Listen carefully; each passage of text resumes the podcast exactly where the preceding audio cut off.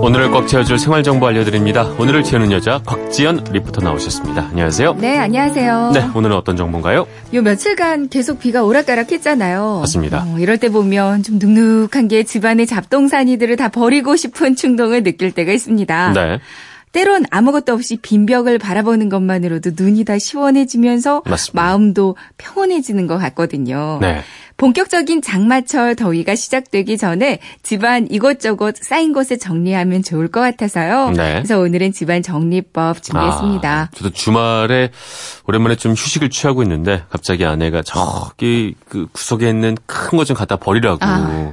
장롱 같은 거. 네. 아, 보통 일이 힘들더라고요. 아니죠. 근데 이거 정리하고 나니까 확실히 훨씬 더 기분도 상쾌해지고 말이죠. 맞습니다. 아, 힘은 들었지만 네. 음. 요즘 이런 그 미니멀 라이프 뭔가를 좀 없애는 것들이 유행을 타고 있잖아요. 맞아요. 그러니까 정리의 기본이 버리기거든요. 네. 쓸데없는 물건들을 버리기만 잘해도 집이 정말 훨씬 시원하고 넓어 보일 수 있습니다. 네. 잘 버리는 순서가 있어요. 아 순서가 있다고요? 음. 네, 일본의 유명한 정리 컨설턴트 곤도 마리에가 쓴 설레지 않으면 버려라 아, 이거 좋네요. 라는 책이 어. 있거든요. 네. 그러니까 정리의 기준이 마음이 설레 있는 물건만 아. 남겨야 한다는 겁니다. 어. 네. 쓰임이 많고 쓸수록 기분이 좋아지는 물건만을 남기는 게 중요하다고. 그러니까 물건을 한번 바라보면서 내가 설레나 설레이지 이거 않는가. 재밌네요. 잠시 네. 생각해 보시고요.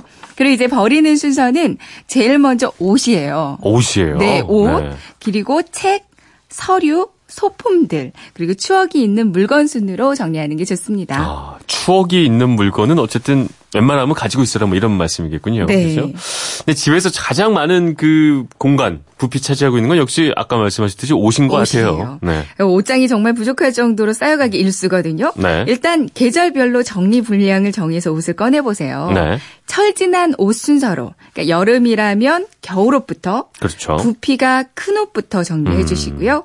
이 중에서 작아진 옷이나 1, 2년 사이에 한 번도 입지 않은 옷 이런 옷들은 과감하게 버려주세요. 네. 다만 오래된 옷이지만 소재가 좋고 모양이 크게 변하지 않는 옷은 이런 옷들은 그냥 놔두는 게 좋습니다. 네. 알겠습니다. 네. 그, 그러니까 1, 2년 사이에 한 번도 안 입은 거는 앞으로도 안 입게 되잖아요. 그죠? 네. 근데 버리기에는 또 조금 아깝기도 하고 이런 네. 마음이 드는데 과감히 좀 버려봐라 이런 말씀인 것 같습니다. 네. 그 다음엔 책이죠? 네. 옷 다음에는? 뭐 옷과 함께 공간을 가장 많이 차지하는 게 또 책이에요. 네. 그러니까 보지 않는 책들도 과감하게 처분해 주세요. 네. 언젠가 읽을 것 같죠? 안 읽어요. 어. 안 안 읽어요. 읽습니다. 헌책방이나 기증하거나 네. 아이들 책은 물려주는 것도 한 방법이겠고요.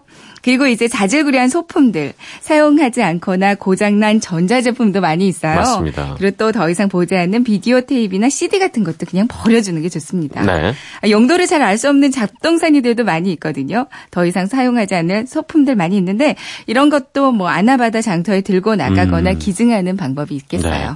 이렇게 잘 버리고 남긴 물건들이 그래도 남잖아요. 그랬을 때는 그쵸. 또 남긴 물건들을 잘 정리하는 것도 중요할 것 같은데 말이죠. 잘 정리하는 방법은 가장 기본이 서로 연관 있는 물건끼리 모으는 겁니다. 네. 자, 옷장이라면 티셔츠는 티셔츠끼리, 외투는 외투끼리, 부엌이라면 조리고 도구들만 따로 모아두고요.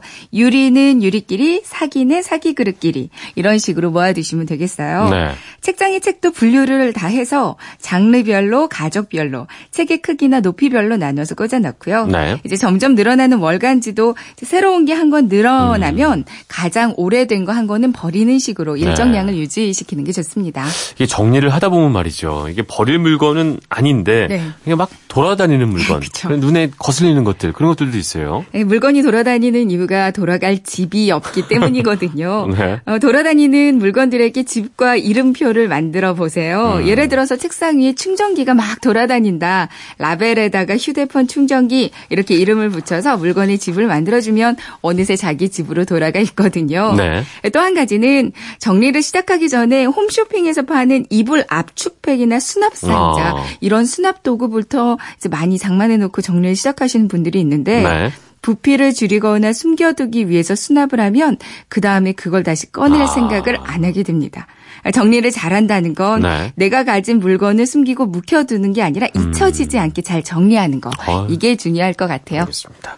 그 한마디만 기억해도 좋을 것 같아요. 딱 보고 나서 설레지 않으면 설레지 버려라. 않으면 버려라. 그렇죠? 그것만 잘 지켜도 집을 깔끔하게 유지할 수 있을 것 같습니다. 맞습니다. 네, 오늘 알차게 채울 꽉 찬 정보였습니다. 지금까지 오늘을 채우는 여자 곽지연 리포터였습니다. 고맙습니다. 네, 고맙습니다.